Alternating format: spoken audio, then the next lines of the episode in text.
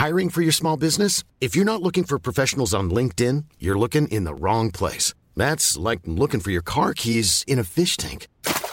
LinkedIn helps you hire professionals you can't find anywhere else, even those who aren't actively searching for a new job but might be open to the perfect role. In a given month, over 70% of LinkedIn users don't even visit other leading job sites. So start looking in the right place. With LinkedIn, you can hire professionals like a professional. Post your free job on linkedin.com slash people today. Wow. Nice. Yeah. What you're hearing are the sounds of people everywhere putting on Bombas socks, underwear, and t-shirts made from absurdly soft materials that feel like plush clouds. Yeah, that plush. And the best part? For every item you purchase, Bombas donates another to someone facing homelessness. Bombas. Big comfort for everyone. Go to bombas.com slash ACAST and use code ACAST for 20% off your first purchase. That's bombas.com slash ACAST. Code ACAST.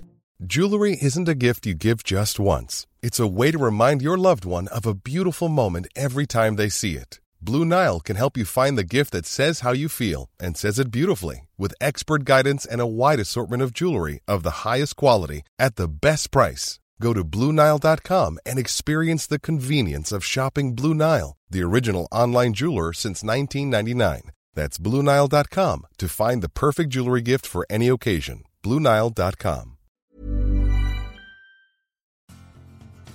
Are you a lifelong fan of General Hospital? Are you a new fan who wants to know more about the history of the show? Do you enjoy talking about the show with others? Do you find yourself yelling at the TV? Is your self care an hour a day in Port Charles? If so, we invite you to join hosts Amanda Kimmel and Shannon Coach at the place where all the hidden conversations take place and secrets are revealed. Meet us at Pier 54, a General Hospital fan podcast. Hello, welcome to the Port Charles 411. Today we are revisiting our chat with Vincent Irizarry. And for those of you who have never watched a soap opera other than General Hospital, he was on All My Children and what prompted our conversation. He's also been on, I think, Days of Our Lives and Bold and the Beautiful too. Sorry. But what prompted our conversation with him is that his character, David Hayward, on All My Children, was married to Anna Devane during the time where Anna had gone from uh, General Hospital to All My Children. In October of 2020, we did a, I think it was a four part series breaking down all of Anna's years. And we were truly, truly honored to be able to speak with Vincent about All My Children and just getting to know him better as a person. I cannot believe it's been almost three years. We definitely need to check in with him. And part of why we did choose to revisit this chat is that Marcus Coloma and Ken Shiner have been doing their little uh, project with him through Instagram that's now on YouTube. They have a little series going on, and Vincent has been a part of it. So we just wanted to share this conversation with you again. Enjoy. Hi. Hi. Welcome to the Port Charles 411. A little bit different today. We had the opportunity to speak with Vincent Irizarry. That was so much fun. And I know I say that every time we do an interview, but it was so much fun. He's so easy to listen to. He could have talked for another six hours and I would have just sat here and absorbed everything that he said. Yeah.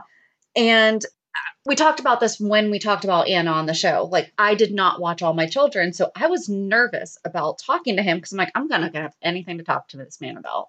And then he mentioned, and then Amanda only said like two words because it was. so I know you're not supposed to mix the characters with the actors, but talking to him was exactly what I feel like talking to David would have been back then. And he's just beautiful. So I'll sit here and stare at him while he talks all day long is perfectly do, he, fine with he me. He definitely talked more than we did. It was Yes. it was really good. But I mean, he was so just generous with his time and the stories that he told were just amazing. So and now he knows what your basement looks like.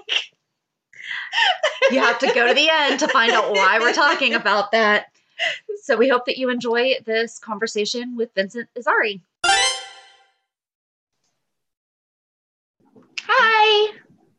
Hi, can you hear me? Yep. I'm Shannon. Amanda, Hi. sorry. Shannon, Amanda. Hi, Shannon. Um, Hi, Amanda. Well, it's good to see you both. You too. You Thank you for joining us. Thank you. I'm gonna I'm gonna mute my phone so if in case it rings, uh, we're not gonna hear that. Um, so anyway, Well, how you doing? Happy Good. How are Tuesday. you? Yeah. I'm well, thank you. I'm sort of trying trying to get this so that it looks like it's a good way to do it. Does it look all right? It looks per- for you? perfectly fine. Yep. Now, I'm assuming you're doing this, but you record. You're going to do it as a podcast. It's not going to be a visual, right? Right. Right. Yep. Okay, so it doesn't matter. I could have stayed in my pajamas. Damn. Yep. Exactly. Just worked out a little while ago. I showered. It was like, what's the point? yeah. So, well, anyway, so so what's up? What do you want to talk about? Everything. Yeah. Well, first, Yeah. how was your trip with your daughter? You said that you were going to New York to visit her. It, it was wonderful. It was really very special. My daughter, she lives in, uh, in Brooklyn, Queens, and uh, by Bushwick and Ridgewood is right next to each other. Um, but she's lived in Brooklyn basically for ten years now, and um, we went. I went there because it was actually a solemn occasion. My cousin uh, Lauren, that she was 38, but she was Sienna, my daughter Sienna. They were like best friends for the last ten years since she moved to Brooklyn. Lauren uh, lived in Brooklyn and was the manager of a, a restaurant there, um, a, a bar and restaurant.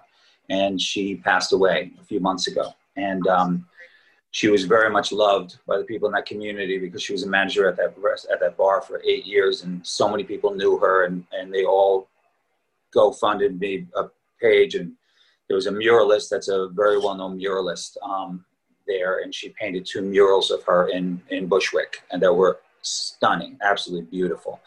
Um, one at the bar that's there, um, and another one on one of the streets in Bushwick that's huge, and it's just absolutely gorgeous. Um, so it ju- they were just finished recently, so I went back to see my daughter and go see the murals, and it was very special. It was really special.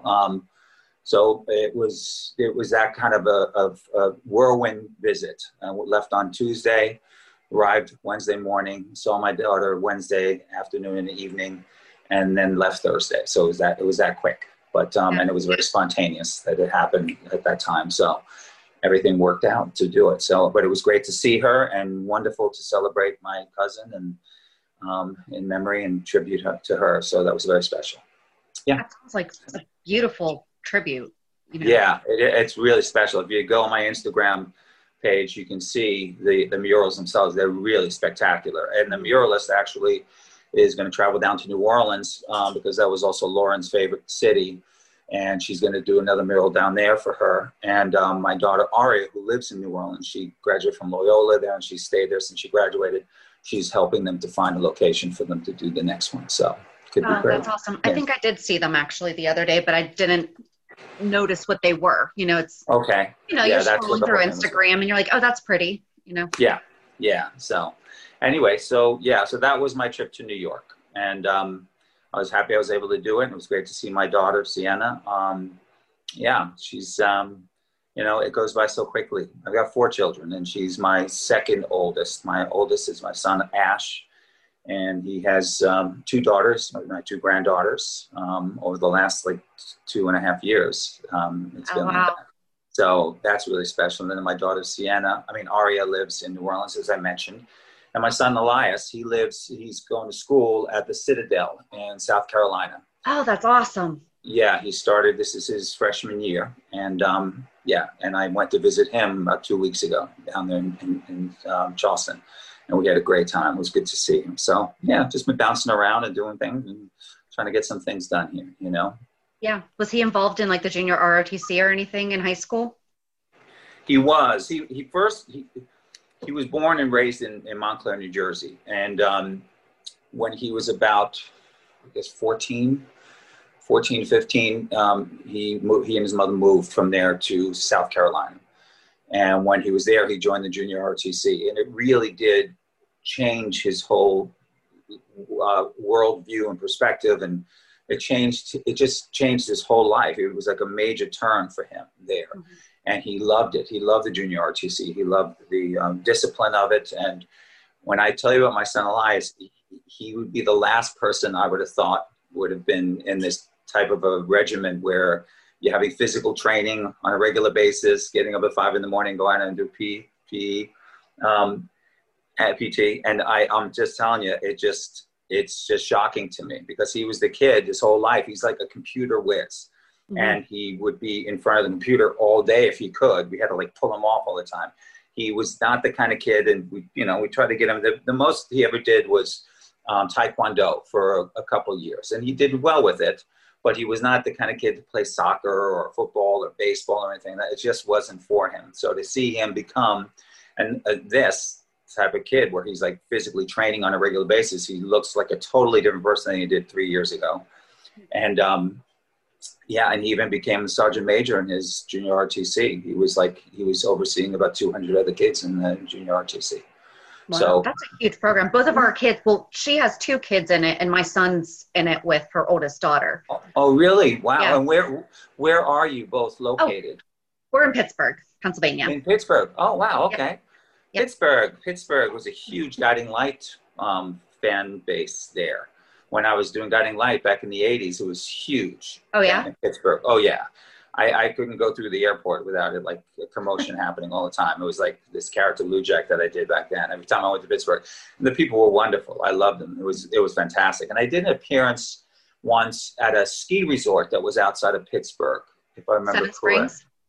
Probably Seven Springs. That Probably sounds Seven familiar. Springs. Or Nemacolin, Yeah. but I would imagine Seven Springs Probably. more. I, yeah. I did an appearance there at one time. This is like I said, back in the in the mid to late '80s, around that time, um, and it was great. And I've did, I've done in Pennsylvania, different places like Erie, Pennsylvania. I did one there years ago, and uh, with the uh, with this huge mall that's um, uh, Prussia, something Prussia, King of Prussia. King of Prussia, King of Yep. Prussia, which is an odd name for a mall, but. But that's the location, I guess. Is that the name of the town, King of It is. Yeah. Still a strange name. But, uh, Pennsylvania all the really names you could interesting the. King of Prussia is the name you call your town. right. All right, I'll go with that for whatever reason. But yeah, Yeah. Um, I love Pennsylvania. So that's wonderful. So your kids, your children are a part of that too. And how do they enjoy it? Love it. And actually, my son sounds very similar to yours. He draws nonstop. I mean, that's all that he does. He's done swimming. He's did a little bit of karate, but Yeah. He loves it. And so my son's a senior, and her oldest daughter's a senior. So they're starting to get Wow. into that. And you know, I'm like, "Are you going to continue with ROTC?" And he's like, "Yeah." So That's awesome. That's awesome. And I, I, it was fun going to see my son. I mean, it is a different time. It's not your usual freshman year with the whole thing COVID, and um, there, there, there are more restrictions than they have in the past. You know, the first week that they have, um, it's a challenge week, you know, for the freshmen, and afterwards, usually there's like an outing to go to the beach, and they can do that. So it's a lot. In the first few weeks, they weren't even allowed to socialize outside of their rooms with other um, Oh. students because they wanted to make sure they contained and kept everybody safe because they were they were going through school like regular school um, and they didn't want to have to shut it down so they were doing that but they've loosened it up a bit and i that was another whirlwind trip i literally but not every weekend because he's a freshman he doesn't always have leave on the weekends so i found out at three o'clock in the morning on friday morning that he had leave and I didn't sleep until I found out. And then he said he had leave, so I literally went to the airport and did standby at six in the morning to go see him without sleep, and flew through the night. And I I got there and, and it worked out well because he had to be. It was mandatory. He had to go to some football game that the Citadel was playing that day, but he was going to be done around three thirty. I got to see him at, at four o'clock. I landed at like two thirty. Went to the hotel, so it all worked out. So I got to see him that that Saturday night and all day Sunday, and I left on Monday. So I was able to see him. It was that kind of a whirlwind trip again. So um, yeah, and it's it's interesting because he has to wear his uniform Mhm. outside of the school within a 10 mile radius. So anything we did in Charleston, he has to wear his uniform. He's not allowed to take it off. So, you know, we're walking all around and he's wearing his uniform and we see others that are doing that too in the, in the city. Um, but he was very concerned because we went to a barbecue place, a well-known barbecue restaurant there that he wanted to try, but he was like really worried that it might splatter or something. So we had to make sure that he had the pulled pork instead, and then he could put as much as he wanted on each bite. So he had to like careful. So he wasn't like eating ribs and stuff like that. But it was it was fun. We had a great time. It was great. that So- would be interesting to see the uniform with the bib. You're right. You know? Yeah. Yeah, I know. That's true. That's true. It was pretty funny. Hmm. So your kids are all spread out, but you're originally from New York. I am. I was born and raised in New York. Uh, I was born in Queens. Uh, lived there till I was eight years old and grew up on Long Island. Um, I went Um, I lived in Manhattan there, but after school, I went to school at Berklee College of Music in Boston. And um, yeah, and after after that, I, I went moved to Manhattan. I lived in Manhattan on and off. I lived in Manhattan for probably 15 years, and also lived out in New Jersey as well. When I was doing all my children, I was um, I started in the city, and then I moved out to um, to Montclair, New Jersey, and we lived there for 11 years. But I was traveling back and forth from Montclair to Los Angeles because at that time I started doing Young and the Restless. Um, and then the whole show, all my children moved to Los Angeles, and I was traveling again back and forth from Montclair to to uh, Los Angeles because we weren't sure what was going to happen with the show, whether it was definitely going to stay on, if I was going to keep living in LA. But I've been here ever since. It's been 10 years. So I moved out here just before in December of 2009. So it was right before 2010. We started um, we started filming here on January 4th, if I remember correctly, of 2010. And I, the reason I remembered that is because that was literally the 40th anniversary of the show. It was on January 4th. Oh. And yeah, and we started here on that day. And I was in the first scenes with Rebecca Budig in the new studio.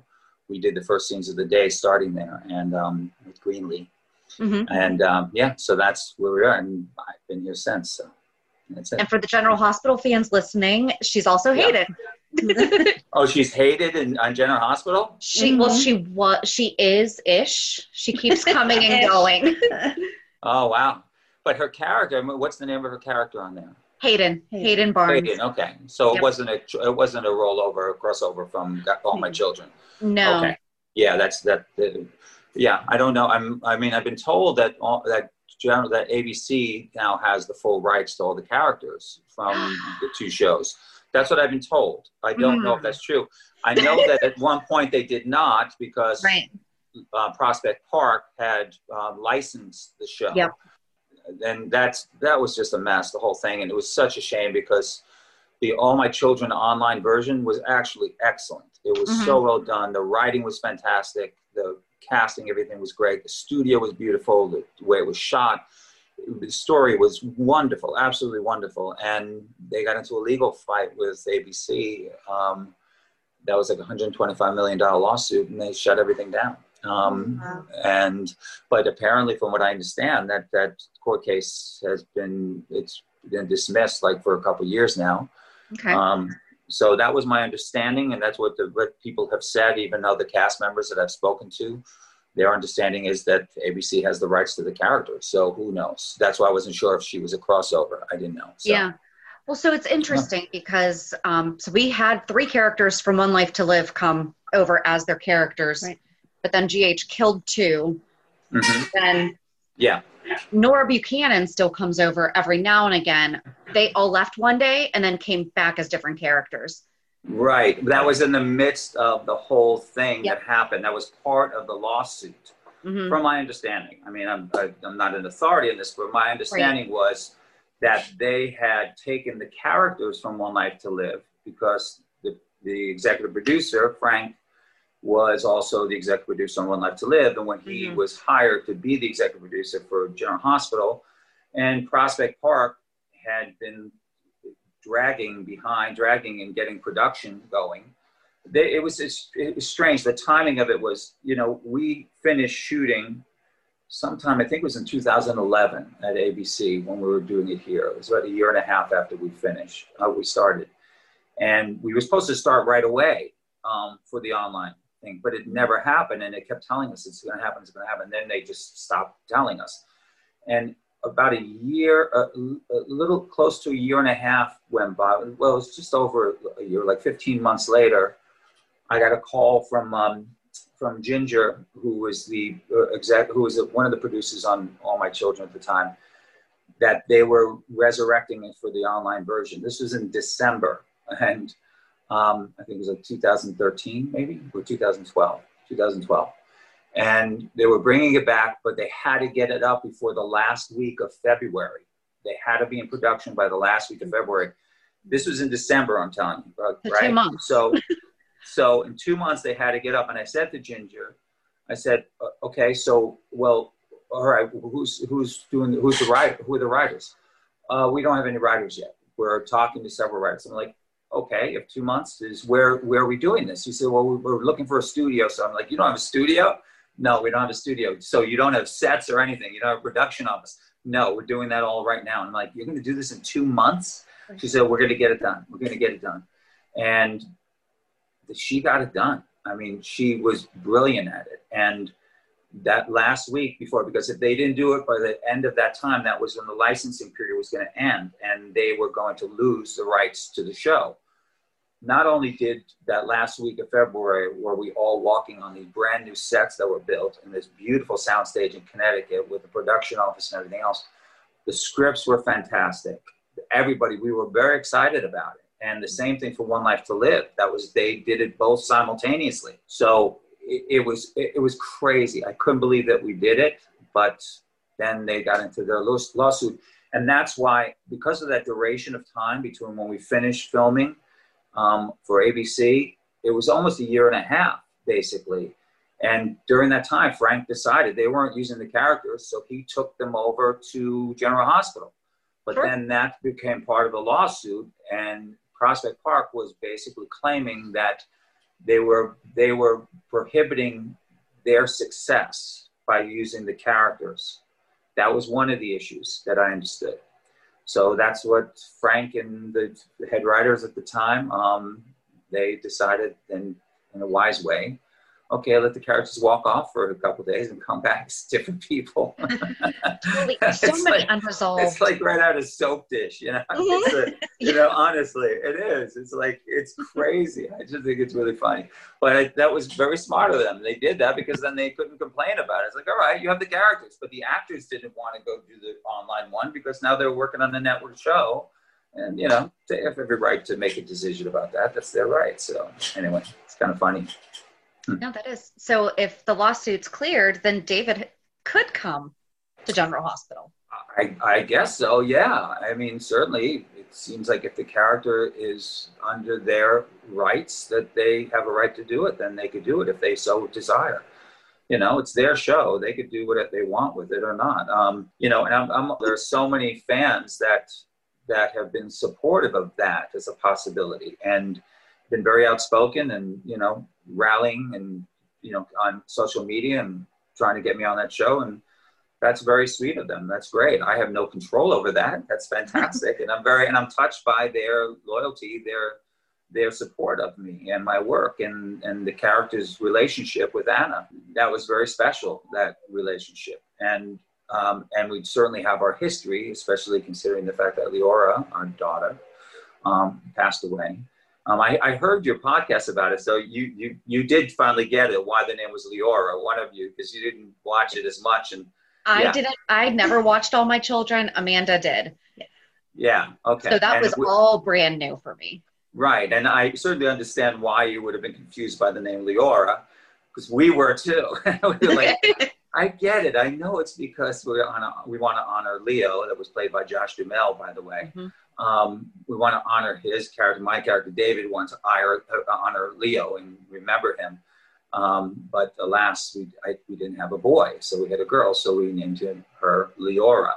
And it's a weird name, but you know, anyway. But that was, different. and I also remember you saying something there too in the podcast about how it was a very intense storyline for a long time. And very upsetting and it touched people on a very personal level, especially people like you, both spoke about this that had a personal effect on you because of your life experiences. And I can assure you that both Finola and I, we even looked at each other one day. This was after it's like two, two and a half months, that storyline, man.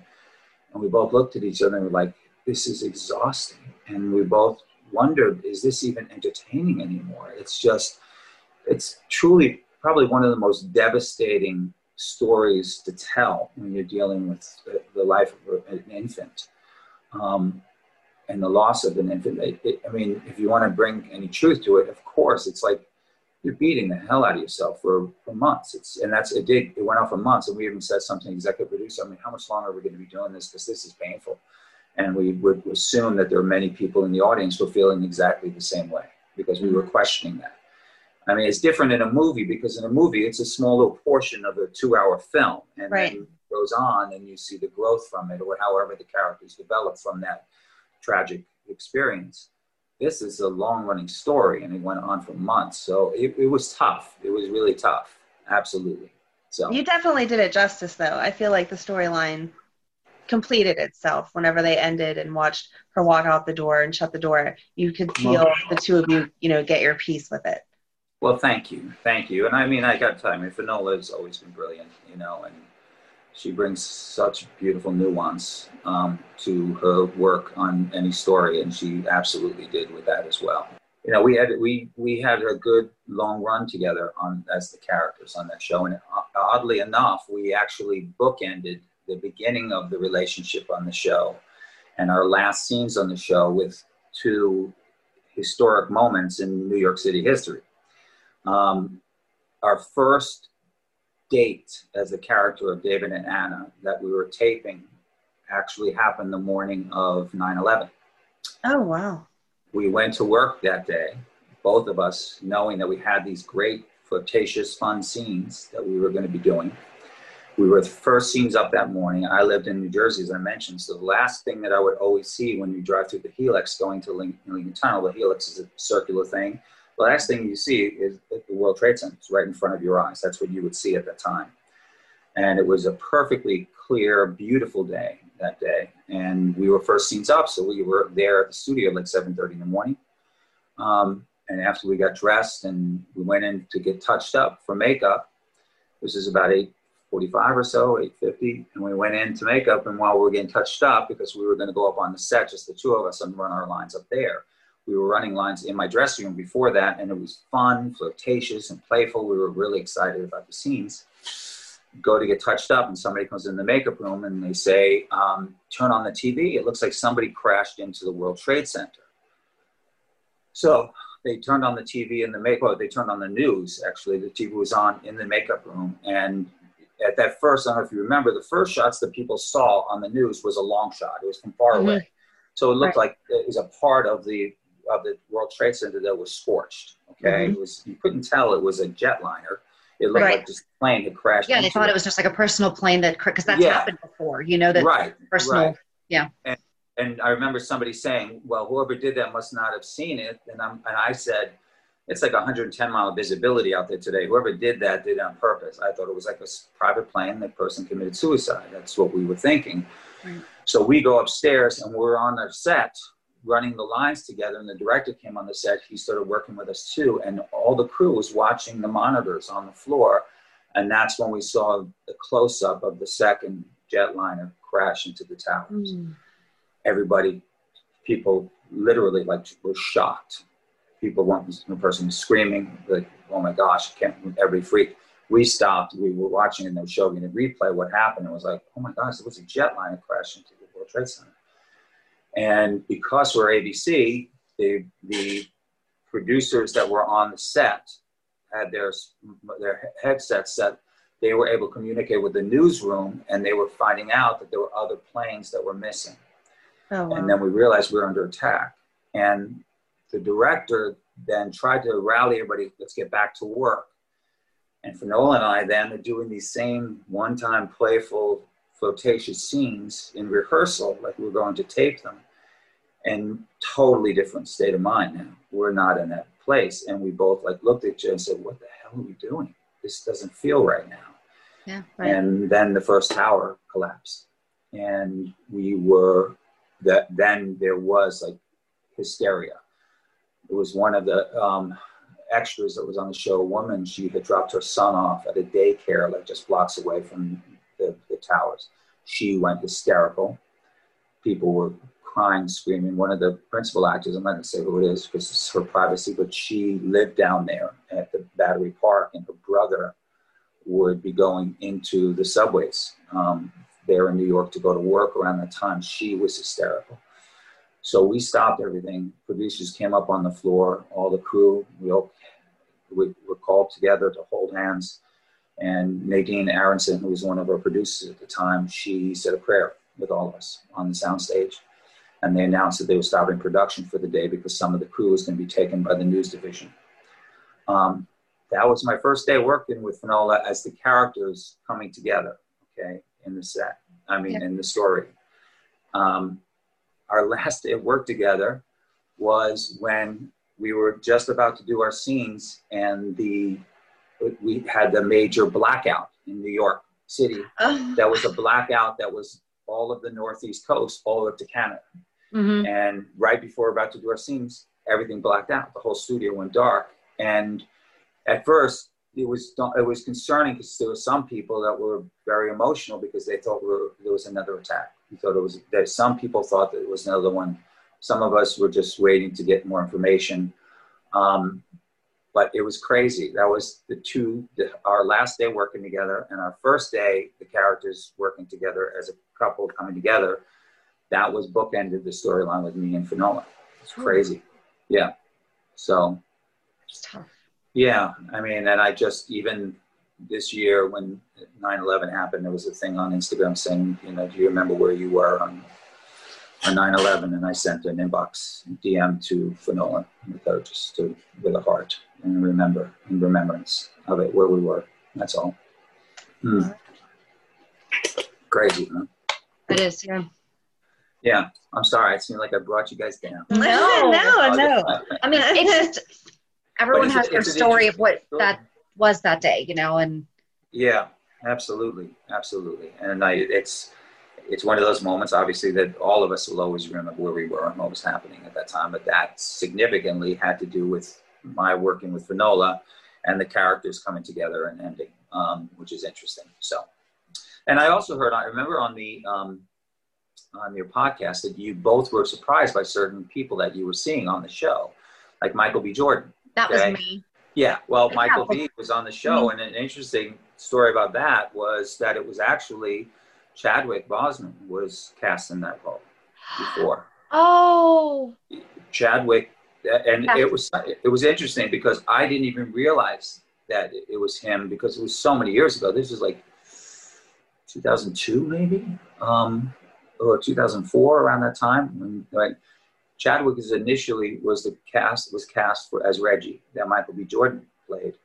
He was only on the show for like a week or two, and they let him go. Um, and I was shocked by that, and so was Finola because we both thought he was a fantastic actor. He was amazing in the scenes that we did together. And I didn't know the story. I just figured they wanted somebody younger because Michael B. Jordan came in. He was 16. He was 10 years younger. I mean, if you look at their ages, they're 10 years apart.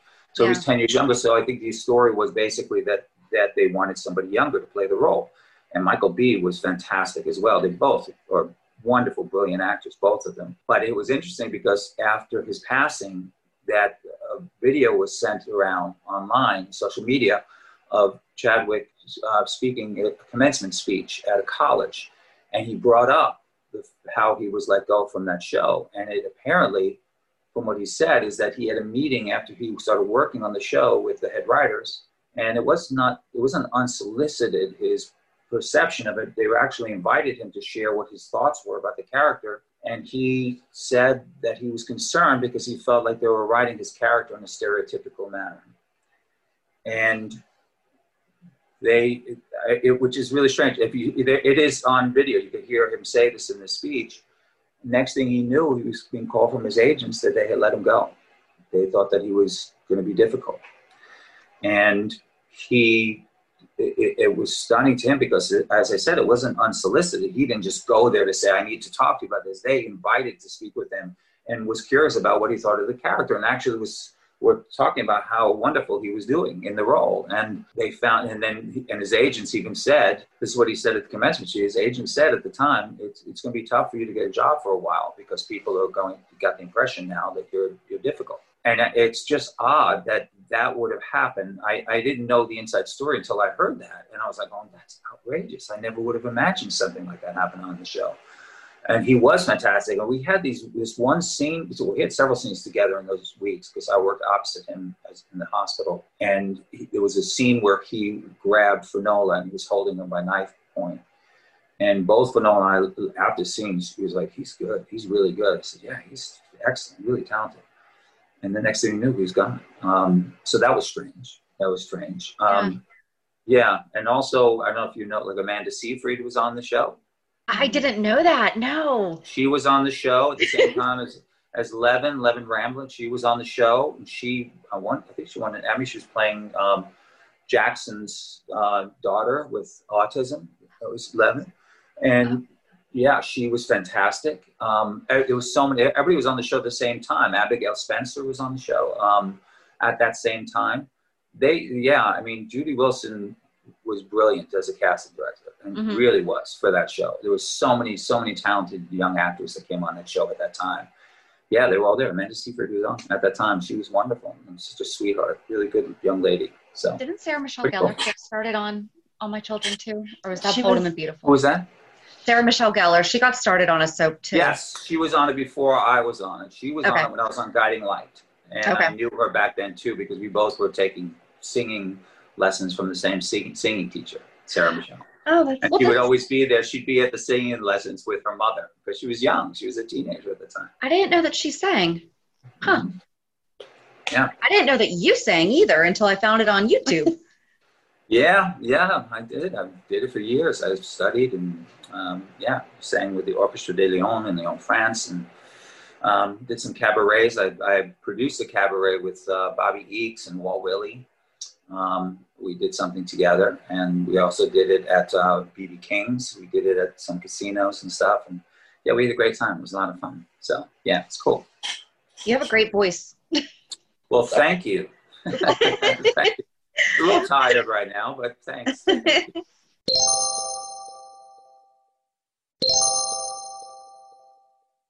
If it was up to you, would you reboot All My Children or would you go to General Hospital? Um, that's a that's an interesting question. I I think for the fans, for the audience, I think it would be great if they were able to reboot All My Children. I think they would especially um, appreciate that. And I think, and one of the major reasons is, for at the very least, there was never any closure during Right. that story. And I mean, remember, we did it for 40 years and we were supposed to finish the show for ABC. But then Prospect Park came and they said they wanted to continue the show online for iTunes and Hulu. We had an ending, okay? Um, the, the, head writer at the time um, had a final script for the show and they trashed it when Prospect Park came. They decided that Lorraine Broderick was the head writer. They decided that they needed her to write beyond that, obviously, to continue the story. And that's what she did. And that's when we went online to do it. And then when online, we were we were shooting in May, and that's when we were told that we were going to go on hiatus for five weeks um, because they were going to catch up on some writing. They had to write more scripts and everything. Fine, but that's when everything was actually erupting with ABC and the lawsuit was developing, Mm. and we were being told then, like after five weeks, like every two weeks, every three weeks, we're coming back in like three weeks. We're coming back in three weeks. So trust me, it's coming back. This went all the way till November from May. And then we got the call that it was not coming back in November. So we had no closure. There was no storyline, no finality to the story that people have been watching for 40 plus years. So that was upsetting. That was upsetting. So I think the audience would love to a continuation. And then if it ever goes off the air, that they have a true ending to the story Right. so that they can close that that photo album for good and give it a kiss by Agnes Nixon. That's all. You know, um, I think that would be great. Um, but in the absence of that, I would love to go back on on uh, go back to work and continue to develop the character of David Hayward. I love that character. He was a fantastic character, and I and I'd love to see you know how if they did do it, how they would write it, and hopefully how to show the the growth of the character as well and the maturity in the absence of all these years and Mhm. that the audience hasn't seen him see what kind of a person he's developed into that would be cool so anyway you never know so Hmm. I have it written in my head. I was gonna say we need a card. oh you do Well, okay, so I never watched all my children, so all I know is from what I was able to watch on YouTube. But at one point, David Hayward was doing something with memories. Like he kept talking about something with memories. something with memories trying to One of the drugs. They one of the drugs he was doing had something to do with like it would take away Yeah. memories or something like that. Right. Oh, right, right. I mean, he was he he did dabble in pharmaceutical research. well, we could really That's use that a lot. Yes, I mean we all can. And uh, so he came up with the Personally, lip- libido zone. The libido But, um, zone. If I remember correctly, maybe it has something to do with the story with Maria when Maria came back on the show, and that she I- because she had she had amnesia at the time, Yes. if I remember correctly. Um, yes. and it was interesting because you also brought up in the podcast that I didn't know who she was and Right. wasn't aware that she was um, Marie Grey, Maria Grey, whatever the character there was. I think it was Marie Grey, Mhm. and that she was Edmund's wife at one time. I didn't know that. And I remember because they that's the way they wrote it. And I remember saying to the executive producer at the time, haven't I seen her picture at Grey Manor somewhere in the last few years?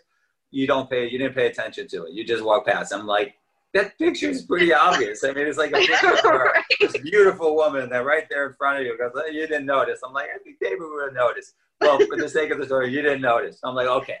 So it's one of those moments where they like have you suspend your own sense of reality for the sake of the story. I'm like, "O- okay, I have pictures all over the place, and Right. probably probably even in the bathroom there was a picture of her. There. You're, you're isolated in a bathroom with a picture of Maria Brand, but you don't notice her. So, Right. and she's a, she's until the wedding Eva, Eva LaRue is a pretty striking woman. I don't think I would miss a picture of her. Right. So, Right. Yeah. Anyway, Yeah. But there was a situ- well, there's still kind of the residual effects. But a couple years ago, there was a whole storyline where this doctor was doing a double a double blind study with twins and swapping their memories. So guess who was involved in that? Anna and Alex. Oh. So Okay. wouldn't it have been great if you were the doctor who was helping this other doctor that we know was involved, but like Yeah. you were the one who was behind it all?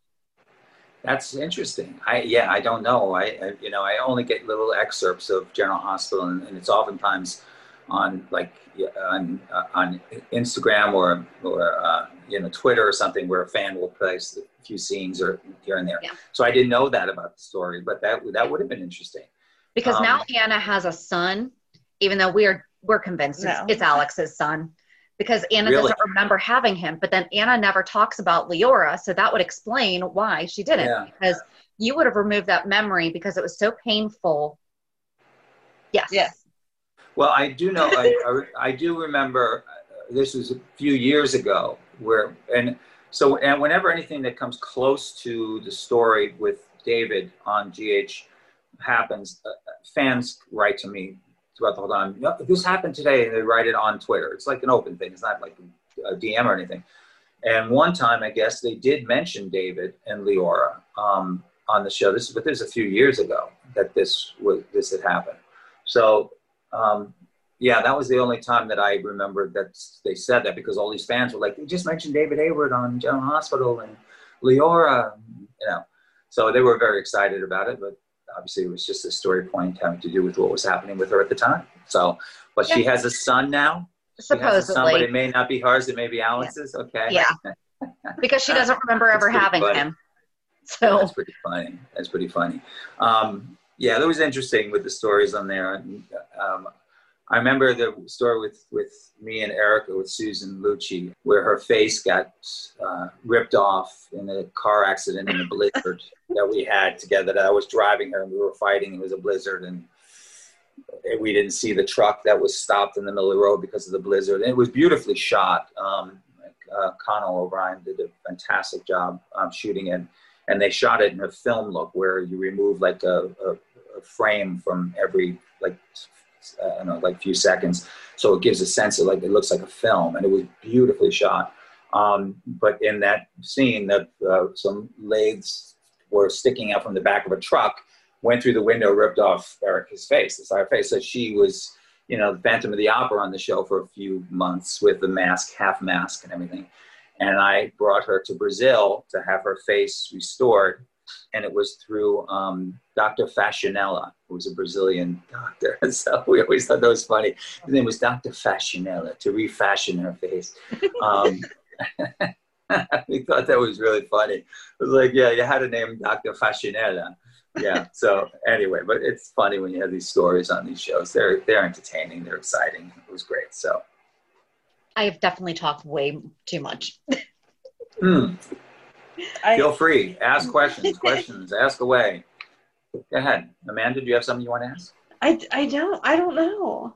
I'm a little starstruck because I did watch all my children, so I was very excited whenever you said you would talk to us. Aw, that's so sweet. Thank you, Annie. That's great. And Shannon, hopefully now you'll catch up to all the shows of 40 years. I've from this point on, I know. I want to though. That's the thing. I'm like, it was really Yeah. good.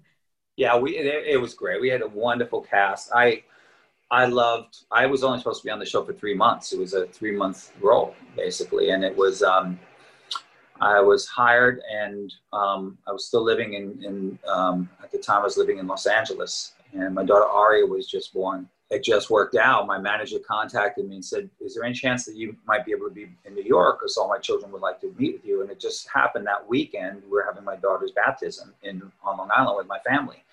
I said, I'll just stay another day or two. I can see them on Monday. And absolutely. So I went in to meet with them and um, sat with Jean Dadario Burke, who was the executive producer at the time, and Judy Wilson, and talked for like 45 minutes. Had a great talk with them. And at the end of it, they offered me the role. I didn't have to audition or anything. They just said, We really would like you to do it. Can you do this for three months? I said, Yeah, I'll make it work. And it turned into a 12 year, 13 year character. And it was just, yeah, it was a great role. We saw the potential of it immediately. So that's why they extended the character. And actually, I turned down the first offer because I had made a promise to my daughter Sienna, who was now living in Los Angeles at the time.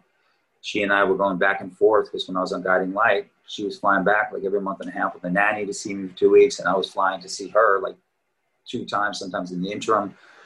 And I moved to Los Angeles to be close to her. I lived a block away from where she lived. And when I first told her I was doing the job in New York, she got panicked because she equated it with separation. And I promised her at the time, I said, I, I, I'm not, this is not a long term job. It's just for three months. I promise I'll be back. And I said, you can come visit me and we can hang out and enjoy ourselves in New York again, as we did in the past. so when they offered me after before the end of three months, they wanted to do a long term contract with me. And at first, of course, I was tempted. I had a newborn baby and didn't have a job to go back to. Um, they were offering me good money, and it was a steady job again. And um, for a week, I was negotiating with them, with my agents. And then I contacted, I, I contacted um, uh, Jean Dadario Burke and said, I got to talk with you. Went and met with her in office, and I told her I, I can't take the job. She said, Why? And I said, Because I promised my daughter. I told, promised her I wasn't going to be doing this job for long term. And she says, Is there anything we could do to make it happen? And I said, I can't imagine anything. I can't do it. My agents are calling me and like, What are you doing? You're turning down this job. I'm like, I promised my daughter I can't do it. I cannot do it. So five months went by, and Judy Wilson called me after five months, and she said, "She says, what can we do to make this work?" And I said, "I don't know. I don't. I'm here." Oh, before that though, I went back to LA and I sat my daughter down and I told her, I said, "I want you to know that this had happened, but I made a promise to you, and I wanted to keep that promise. But I then told her, I said, but I can't make that promise to you all the time. I said, I did make it, so I want to honor it. But there are jobs that come up sometimes that I might be in Vancouver or Miami or Chicago or New York, and I can't keep turning down jobs. But because I promised you, I decided this is what I'm going to do. So Judy Wilson calls five months later, and she's like, "What can we do to make it work?" I don't know. Um, my ex-wife Signe Coleman was also living here with my daughter in Los Angeles, um, a block away, and she's like, "Would she be interested in doing any show in New York?" I said, "I'm sure she would." I didn't know if I wanted it to be my show. not an easy thing to do. We work with your ex-wife. Not not the best environment.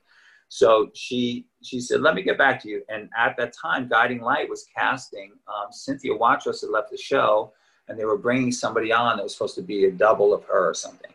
So Judy Wilson talked to Guiding Light, and they said, "We'd love to see her on tape." So they taped her in Los Angeles, liked her audition, flew her to New York, and did a screen test with her, and she got the part in New York. That worked. So it was like it was like it felt like you know Judy Wilson and God moved heaven and earth to make this happen. I went to New York to go start on All My Children. My ex-wife Signe and my daughter Sienna moved to New York a week later, and we all lived in New York and worked on different shows. And worked out. And then the character, like I said, was 12, 13 years working on the show.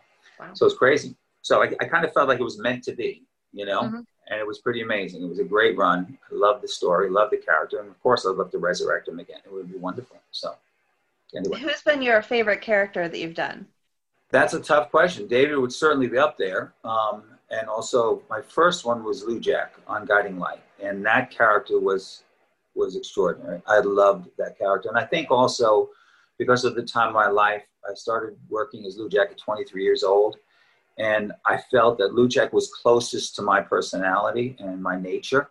So I really identified with Lou a lot. And it was my first foray into television. I had been doing theater for six years before. That was the first job, and that was only supposed to be a three day job, too.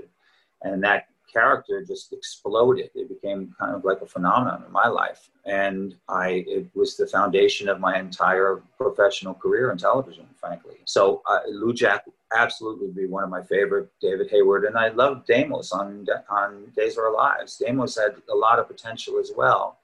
Um, and you know, I think it's basically it starts with the the the backstory of a character. You know, and if the backstory of the character is strong, is solid, something where an actor could really like sink their teeth into it, that that's a great foundation to start from and to build from. And I felt with Lujack, with David Hayward, and with Deimos, all of those backstories of who they were, where they came from, why they are the person that they are today. That was fantastic, and I loved playing those characters. Um, you know, I mean, every character is great though. I love anytime I get to work is wonderful. You know, um, I just I shot a western recently, which was interesting, and I attribute that to um, my my uh, pandemic look, which you can see with my long hair and my beard and mustache. And I said to my girlfriend Yvonne recently, uh, like a few months ago, I was like, I did, I for seven months I didn't cut my hair because I can't get my hair cut here. So, and Right. I did recently, like a month ago, a little over a month ago, but I've kept it long because of this. I might be going back to do this. It's a new series. And um, I said to her like a month before I got this role, I said, you know, I think, I think I could do a western now because of the look I had. I mean, I had this beard, mustache, and the long hair. And my first audition I had a month later was for a western, and I got I got the part. You know, I was first audition was a FaceTime with the casting director. They recorded it, showed the producers. Then they had me come into um, the production office in Burbank and read for them there, and I got the part. And it was my first western. I'm like, this is work. This look works. It's good. I'm trying to make the best of it. You know, it's an easy thing. It's just like anything. It's an accessory. I can shave it off in a minute, cut my hair short, whatever. But that's you know, that's the fun part about being an actor. So I think there's a lot of uh, grace with stuff like that right now too, because after like the cast of GH came back, so many of them had longer hair and they didn't care about continuity at all. No. It was just like, yeah, I mean, They at least a let them be. handful of characters were just like their hair's longer, different colors, everything. They just yeah. moved on. That's interesting. That's Yeah. interesting. So one day it was one way, and then literally the next episode was a totally different way. Well, I mean, it was in May because in May was the last new episode we had until August. Right. So we did have three months. It was just yes, if you were to watch it two in a row, it would Right. go from like one of the characters would have short hair to pretty long. Right. So funny. That's so funny. Well, I mean, yeah, obviously everybody, we all had our physical changes during this time. Um, Yes. So, and some have that pandemic poundage that they've added too. I mean, I was just thinking, yep, I've gained the COVID nineteen. Um, yes, that's right. Nobody realized that 19 was in pounds. That's all. right, right, right. So, So you But, mentioned um, that you got your start with um, theater and everything. Do Yes. you do a lot of that, or what kind of theater did you do?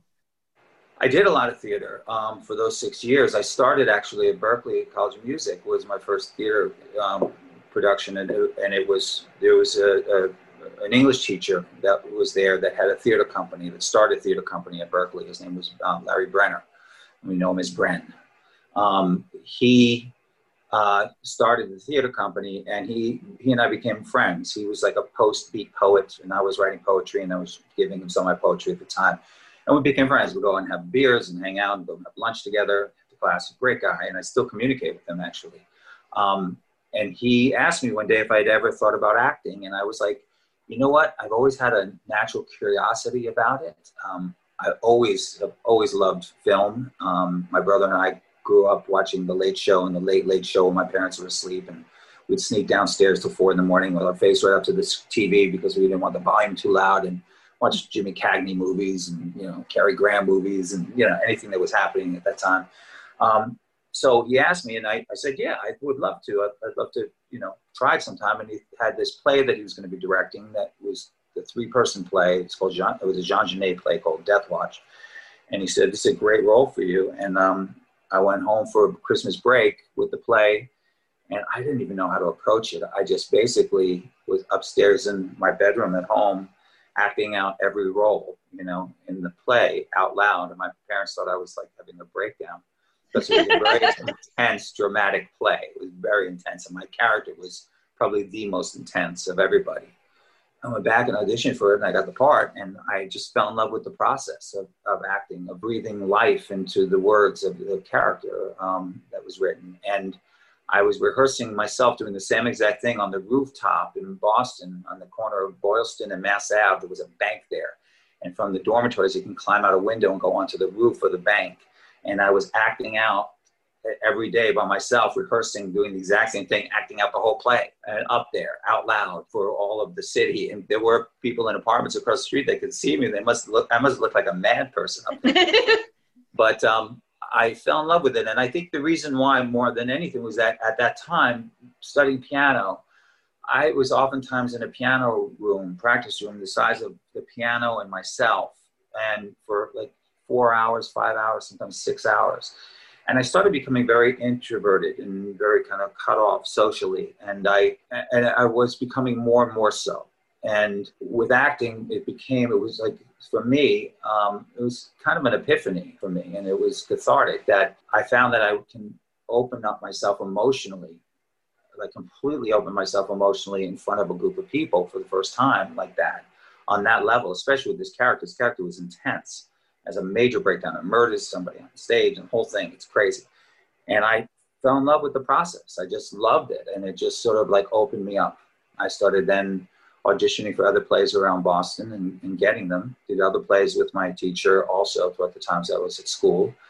And I started just working a lot as an actor. And then I decided that I was going to pursue that uh, more and went to New York. And my first audition in New York was a, was um, is an eye opener because in Boston, if I went in for an audition, I always felt like I can get it because I go and maybe there'd be like seven people up for the same role. My first audition was an open call through backstage for an industrial film where they were looking for somebody that was 19 to 21 years of age. And I remember this is like um, shy but courageous. Okay, I was handsome, shy but courageous. I'm like handsome and subjective, you know, but I can be shy and courageous. And I'm 19 to 21. I was around that age. So I went to the audition, took the subway, got off the subway, turned the corner, and the whole block was filled with oh, no. hundreds, hundreds of actors that all looked like 19 to 20, handsome, shy, but courageous. and I was stunned. And it took like two hours to get through the line to get in front of them and I gave a terrible, terrible audition because I was so thrown off by it. So I realized the stakes were much higher in New York and different. So I had to really basically just become very, very disciplined and focused and more driven. And that's, I was doing theater at 13th Street Theater for, for a couple of years, and I was actually living there on the dressing room floor for about six months with a roll up mat. And that night, I, and I was working lights for some of the shows and doing stuff. But I was in the dressing room every night. I just roll out a mat and go to sleep and wake up. My whole life was about acting at the time, so that's what I was doing. You know, just immersing myself entirely there. And I was occasionally working at the restaurants in Greenwich Village, like the Riviera Cafe. I worked there as a, a waiter for a while. And when I was doing plays, I would go on leave. I didn't want to be working at the same time I was focusing on a play. So I would go to the back door of the kitchen sometimes and ask the cook to give me like a burger or something. They would always sneak me a burger. So it was crazy. So yeah, that was it. But I did a lot of theater in New York, and I worked at the Public Theater. Did a play there with Joseph Papp. Um, uh, that Des McAnuff, who went off to become the artistic director at the La Jolla Playhouse years later, and uh, created shows like Tommy for Broadway and also Jersey Boys. Um, this all started at um, La Jolla Playhouse with Des McAnuff and a lot of other ones as well. Huckleberry Finn he did as well. but he did a play called The Death of Von Richthofen that he wrote, and it was a musical um, that I was in the ensemble, dancing and everything. And while I was doing it, I got the, one of the leads playing Paul McCartney in a play about John Lennon called Lennon, two years after his death. And Hold I on. Played. What? I have a Beatles basement. Oh my gosh! Look at this. I know. Like- Abbey Road. Oh my, L- no, but I mean like the Yeah. whole way around it's it's all Beatles. Okay, so you All played right, Paul well. McCartney. Mhm. I played Paul McCartney. It was two years after the death of John Lennon. Oh my goodness! And goodness. I got cast in that. Mitch Weissman was the musical director, and he had played Paul McCartney in Beatlemania. He's the one that Yes. looked like Paul McCartney, and he played left-handed um, uh, bass, Rickenbacker bass.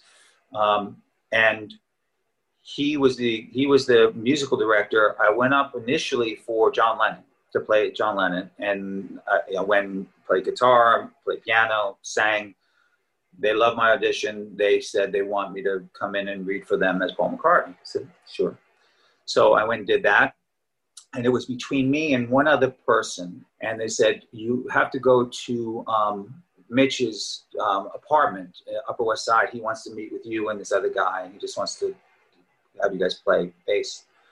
And now just understand this. I never played bass before I did this play. Okay, Oh, never geez. played bass. I was self-taught on guitar, so I was mostly a rhythm guitarist, but I knew scales and I knew some riffs and stuff.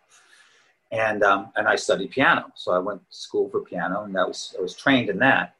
But when I went there, um, I went in and I was hanging out in his in a living room that he had, listening to the other actor that had gone there before me and listening to him play bass, and he was playing great. Okay, and he comes walking out, but he's got blonde hair, and he's like, and I'm going, right, well, his look isn't good, but he plays bass, you know.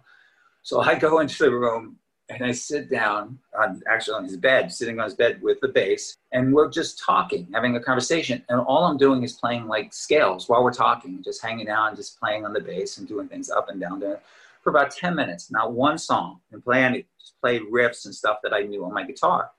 And after 10 minutes, he stopped, he just looks at me and goes, I'm putting my vote in for you. You got great mobility in the bass. You got it. I'm like, oh, wow, that's great. How many songs are in this? And he says, oh, it's about 40, around 40 songs. I'm like, 40, and everything's live. Everything's live. We're not doing any recordings of anything. So everything's live. And go, oh, 40 songs. I literally walked out of that audition, went downstairs, and I stood there on the steps of his brownstone where his apartment was on the Upper West Side. I looked up to the heavens and I was like, if I pull this off, it's going to be an effing miracle. and I walked off and I said, I literally called my Uncle John, who's only about a year and a half older than me, and actually my Uncle John, who's like a third brother to me. Um, he's the father of Lauren, who I told you about earlier, that passed away a few months ago. I called him because he started, he was first a bass player for many years. Then he went to guitar, and he's still to this day, he still performs. He's a great guitarist and bass player, musician. And I called him and I said, Johnny, can you help me learn these songs for this play Lennon? And he's like, Yeah, I'll come after work and we like take the songs off the records. That's all. We we literally had the records, and I knew the song list now. So he would come up and we'd spend like hours him taking the bass line off of the songs, off of the record, and teaching to me them to me. I was playing bass like 12 to 15 hours a day, every day, learning these songs. Okay. So much so that every morning my hands were so stiff that I'd have to massage them under hot water and I'd oh, hear them cracking, my knuckles, with the whole thing. In two weeks, I learned every one of those 40 songs because we started rehearsal. So the first rehearsal I went in, I knew every song by heart. We get to the end of our, we're going into previews for the first day. And in the interim, by the way, George Martin, who I'm sure you know who George Martin is, Yes. his son Greg Martin was playing Ringo in the play. So Oh. George Martin came to one of our rehearsals and hung out with us and was showing us how to get certain sounds out of our instruments. How did Yeah. you even function? I mean, that's like, I was like blown away. I mean, I grew up, please understand something. I'm old enough that I was living in Queens when the Beatles came to play at Shea Stadium, at when they came to play at uh, the Ed Sullivan Show.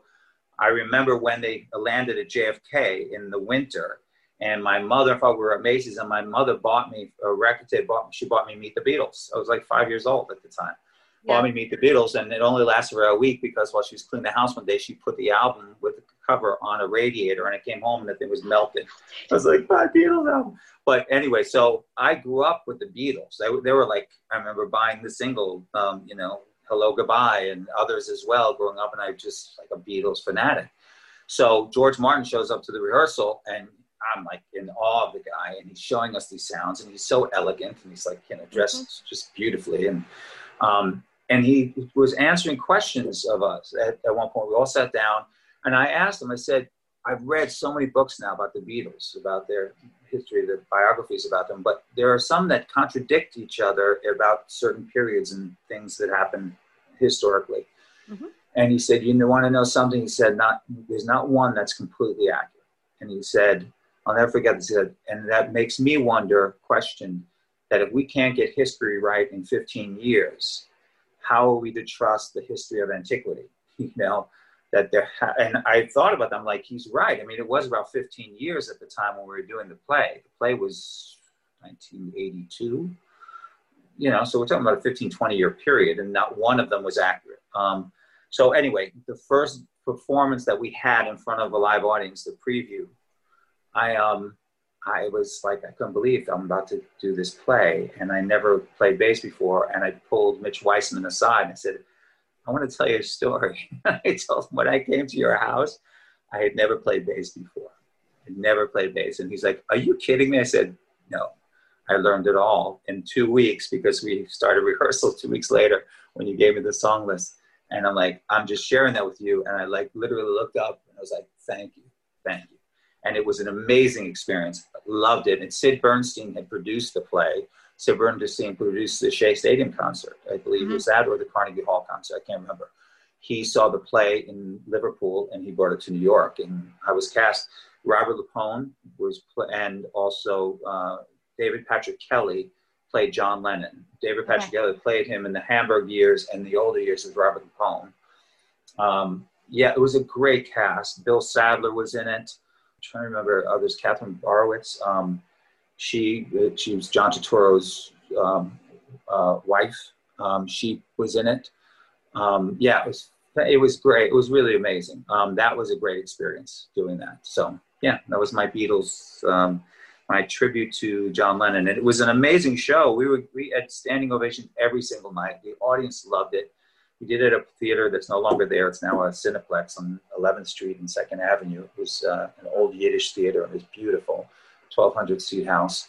Um, and we were going to take it to Broadway, but then uh, Sid Bernstein had miscalculated and felt because it was a play about John Lennon, he didn't have to do any advertising. And in time, people were like, "Oh, I didn't even know the play was even still on. I'm not seeing anything about it." And then we lost audience because it wasn't being advertised, and then it was too late to bring it back. Um, so we had to end the show, unfortunately. It was what it was. bring it back. It was fantastic. It was an amazing show. It really was. Very, very special. Loved it. Loved it. So anyway, I think I could find it on YouTube. I don't think so. I don't think it was. It was never recorded. I have actually a cassette recording of one of our of our rehearsals that was recorded through the soundboard. So it's a good sound. I haven't listened to it in probably like 20 plus years. Yeah. Um, I yeah, I have it somewhere. I do have it somewhere. I think Mitch Mitch Weissman gave it to me, which is pretty cool. So I maybe one of these days I'll have it transferred over to a, a flash drive or something like that, so I can put it on my computer and could listen to the sounds of it. It was fun. It was a really fun show. So. Yeah. What was your favorite song to play? Um, you know, um, in the show, one of my favorite moments was it was during the Let It Be sessions, and when John and Paul um, got into an argument, and, Paul, and John walked out with Yoko. I walked up to the grand piano on stage by myself. It was empty stage, and I walked up and I played Golden Slumbers on the piano and sang, "You never gave me your money, you only gave me your funny papers." Whole thing. So that was fun. I mean, do I have a favorite song? I mean, I, you know, "Day in the Life." I love "A Day in the Life," Oh, yeah. but I, there's so many Beatles songs. But like in I the play, that was your favorite moment. Yeah, that was a, that was a fun moment because it was a solo moment, me playing on the piano and singing a beautiful song, and Mhm. um, yeah, that was great. That was a fun moment in the play for me, you know. So yeah, and it was all uh, you know, any and doing all the early stuff, and you know, do you know, shaking the head thing, Mhm. you know, talking like Paul McCartney with sounds like it's a head cold all the time, you know, like that. I haven't done it in a while. I was actually better with John talking like that because it's got that nasally voice, you know, bloody hell, like that. That was really good. Yeah, so then, so yeah, I mean, but it's I, I'm a little out of practice, and I've been talking for over an hour, so my voice is a little tired right now. So, but anyway, anyway, so Sorry, I totally took us down a rabbit oh, hole. what was that? I said, I'm sorry, I totally took us down a rabbit hole. Yeah, yeah, it was a fantastic play. I had a great time, but it's been a long time. I haven't done a lot of theater. I did a play with um, Walt Willey. He invited me to come. He has he, had, he was every summer he would do a play in his town, hometown in in, um, in Illinois, and he would bring like an actor from the show occasionally here and there. And he asked if I would do Harvey with him, the play Harvey. That was the Jimmy Stewart Mhm. play, and he played Harvey. Um, he directed it, and that, I did that with him, and that was a lot of fun. I had a great time. I had a great time. We did it for a few weeks. Yeah, and I did a play. Um, Sherilyn Wolter, who used to be on um, on General Hospital many years ago. She lives in Hawaii now, and she asked me years ago if I would come to Hawaii and do an adaptation of a Mark Twain. Uh, it was like two short stories he did about the um, the Diaries of Adam and the Diaries of Eve, Adam and Eve and she had combined the two, or a writer had combined the two as an adaptation of the Diary of Adam and Eve, and it was a two-person play. And she asked if I would come to Hawaii to uh, Oahu and perform that for two weeks, and I'm like, yeah, sure. Hawaii? Did, you had me at Hawaii? Yeah, absolutely. So I went there and did that with her, and that, that went great as well. It was just, and we did it at different locations around Oahu for the two weeks that we did it. We went and rehearsed a week and then put it together. So I love stuff like that. I love being able to go and do some live performance, and uh, I have, I have a great time doing that. That's a lot of fun because it's immediate. You're there with the audience, and you're going through it exactly at the same time as them, and the reaction is exactly in the same time. It's different from when I first started working in television after doing six years of theater. You're working in your own little black hole there, you know, and you don't know how it's playing until the audience sees it weeks later, sometimes months later. Days of Our Lives was six months later. So you just don't know how things are playing. It's different, and you get the immediacy when you do the personal appearances, and you get to meet people in face to face and hear what their favorite stories are and what's going on. But it's very different from theater. Theater, it's happening right then. You know it. You know. You know. I, it's funny. I'm going to end this with one fun story that Eileen Herlie. Do you know? Do you know Eileen Herlie was on the show? Played Yeah. Myrtle. She Mhm. played Myrtle on the show.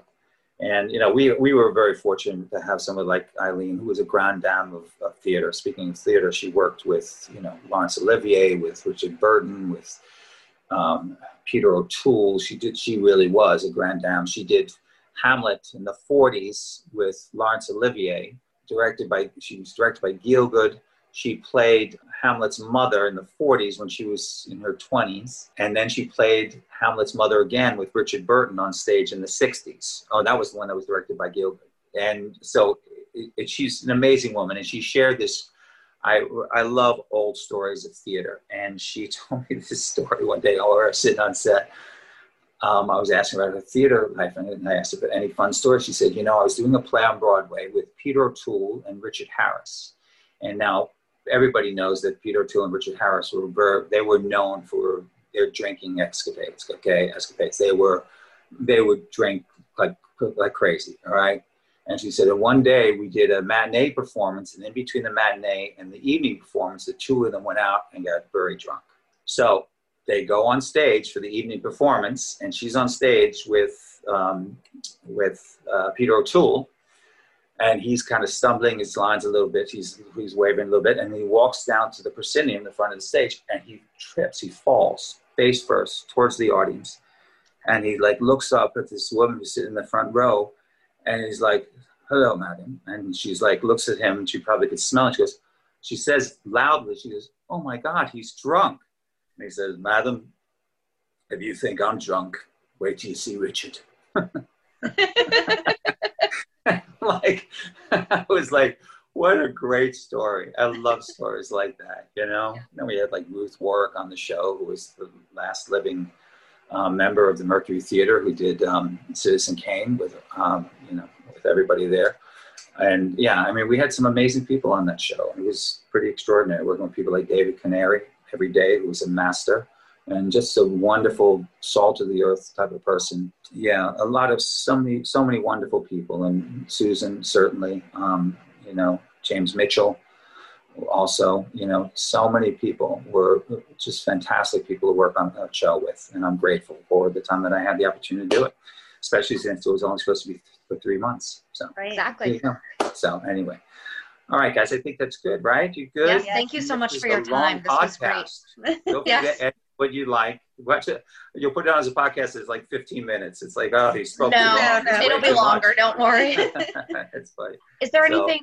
So you mentioned the Western. Like, is that ready to be announced? Like, do you have a name or a release? You know, I did announce it once, and I and I was told that they asked me not to say it yet because they're not advertising it. They're still Totally filming. It's a it's a series, and it's going to be out sometime in the beginning of the year. Okay. Um, but it was a it was a great experience, and it's a character. The characters are real people from the Wild West. It's about Okay. them. And my character was was great. I had a great time doing it. And it's very topical. It's a very interesting story. The story. So maybe when it happens, I'll be happy to come back and talk with you guys about it. if you and we'll keep Okay? our eyes open for it. But thank you so much for your time. Really appreciate it. Yeah, thank you, ladies. I appreciate it. Thank you, Shannon. Thank you, Amanda. It was a blessing. I appreciate it so much. Likewise. care. Thank you. Thank Bye. you. Bye. Bye. Okay, I love him. now you're gonna go back to all my children, and I can't get. He in- said I have to work up 40, 41 He- years. he I have to catch up. He did. I tried watching him in the other soaps, and I know he listed his other characters that he loves, but I just loved the All My Children David character. You have to see him when he was dating Erica Kane. Like he he hung out with all those girls. Like Yeah. there was quite an age span there that he was being friendly with. So Well, and so, oh, we should have talked about it when we were talking about Rebecca Budig because he was with her right on All My Children. Mhm. So if she came back to GH and he came over to GH, but she came back as Hayden, it'd be like that whole Silas Clay thing again with the, you look really familiar. but I can't place it. Yeah. I don't think But you're a vampire. think about this. Okay. Think about this. It's couple swapping Yeah. because David and Anna, Finn and Anna, Finn and Oh, right. Hayden, Finn and There yeah. you go. Yep. So it's And then, I mean, it was David and Greenlee, but right, still, they've all kissed each other. right. Well, they, you know what I'm saying. I do. I do. They would they would work it out. We would be okay with that. I really think he should come to GH. I do. Your I like storyline makes idea. sense. It Yeah, does. your storyline makes sense. And He would have removed that memory because it was so painful for Anna to remember. yeah, And that's why we've never, I'm we don't you. talk about Leora. Yeah. I kind of like that name though. no, it's- it's, a little too different. It's different enough that it's not weird though. It's the same thing as like Liera. Yeah. Okay. We all know my kids' names are so traditional. There's a hundred of them in every classroom, so I just don't do different names. So I did think it was interesting that his real life daughter is Aria because I had never heard that name until everyone started naming their kid that from um what's the TV show that everybody loves with the dragons? I don't know. Oh my god, it's like the most popular show. It just ended like a couple months ago, a year ago. Come on, you know. Game of Thrones? Thank you. Like with the dragons, yes. Game of Thrones. Okay, There's Arya Keep in mind, there. I'm thinking, okay, here's where I'm thinking though. You don't know adult shows. Oh, oh no, so no, I'm thinking Well, you're talking about a cartoon show with Madeline, who's mm. seven, and I'm like, my baby is 17. It's been quite some time No, since no, I've had to know a cartoon. No, if it was a cartoon name, I would have known it like that. That's, that's why I was like, I don't know, Amanda. Yeah. Like, what is it? There you go. Game of Thrones. There's Arya. Never Game watched it. Oh, is there? So yes, Okay. and that's why the kids Madeline's age are named Arya is because of that show. Or like Hmm. a little younger than her. Interesting. Yeah. So Well, she is not that age. no, no, she's not that age. I did love that as much as he loved talking about his characters, that his face lit up the most when he was talking about his kids. Oh, yeah. So He's such cute. a proud dad. so cute. Yep. Which is also funny because they talked in All My Children about whenever Anna was pregnant, him being excited that that was going to be his kid. And in one of his other roles that I watched, they were revealing that so and so said it wasn't his kid, but it was. And he was like, Oh, I'm so excited. And I was like, Wow, you're really happy to have these babies everywhere. So, Maybe he was able, well, we should, I don't want to ask him. We we should have or whatever. But I wonder if he had found out that he was going to become a father because Oh, the way, matching those timelines. the way that he was talking about their ages could have matched up. could have. Oh my gosh, that would have made it even so much harder to be going through the all my children storyline then if you Right. were. So I'm gonna hope that it was after. Yeah. Like a year. Yeah. So he could have just channeled. I remember how excited I was to find out I was a dad. well, he said that the one was a newborn when they were offering him to extend his That's right. contract. Yeah. So that would have been an like a couple years later before the storyline with Anna. Yes. So he should have been okay. I did look up originally how old his kids were. No, I don't know it. But That's anyway, okay. no, that was just a wonderful interview. He's so it was nice. fantastic. And if you're, well, obviously you're a General Hospital fan if you're listening to this podcast, since it's a General Hospital fan podcast. Um, that was also our first non GH Yeah, interview. it went really well too. It did. I go. mean, we kind of veered off with Anna on All My Children, but I love being able to talk to him about it. yes. So let's let's bring him. Okay, I I will say it as a diehard Finn fan. wow, that's big. I would entertain Wow, seeing that happen. wow. I know that's very hard. Them fighting, them fighting, Right. You know, and right, seeing. to win her But heart. I would really be. I, I've never been a fan of the Finn versus Robert thing because No. for me it doesn't feel that way. no, you because know, Rob, we've said this. David before, and Robert's Finn, done. Yeah. Heck yeah, All right. Wow, that's a big step for you, Shannon. it I'm, is. I'm impressed. Good job. Especially if Hayden came back and then David's like, "Hey, she's cute."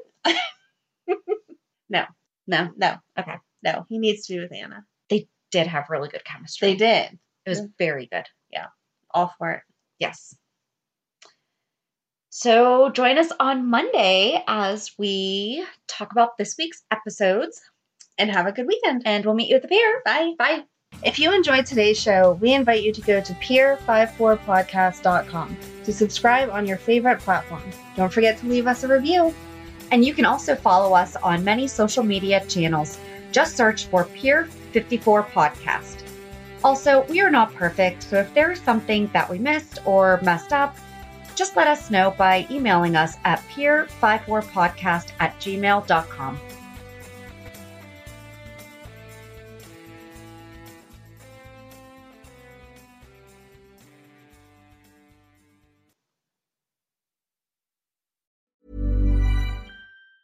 Even on a budget, quality is non-negotiable. That's why Quince is the place to score high-end essentials at 50 to 80% less than similar brands. Get your hands on buttery soft cashmere sweaters from just 60 bucks, Italian leather jackets, and so much more.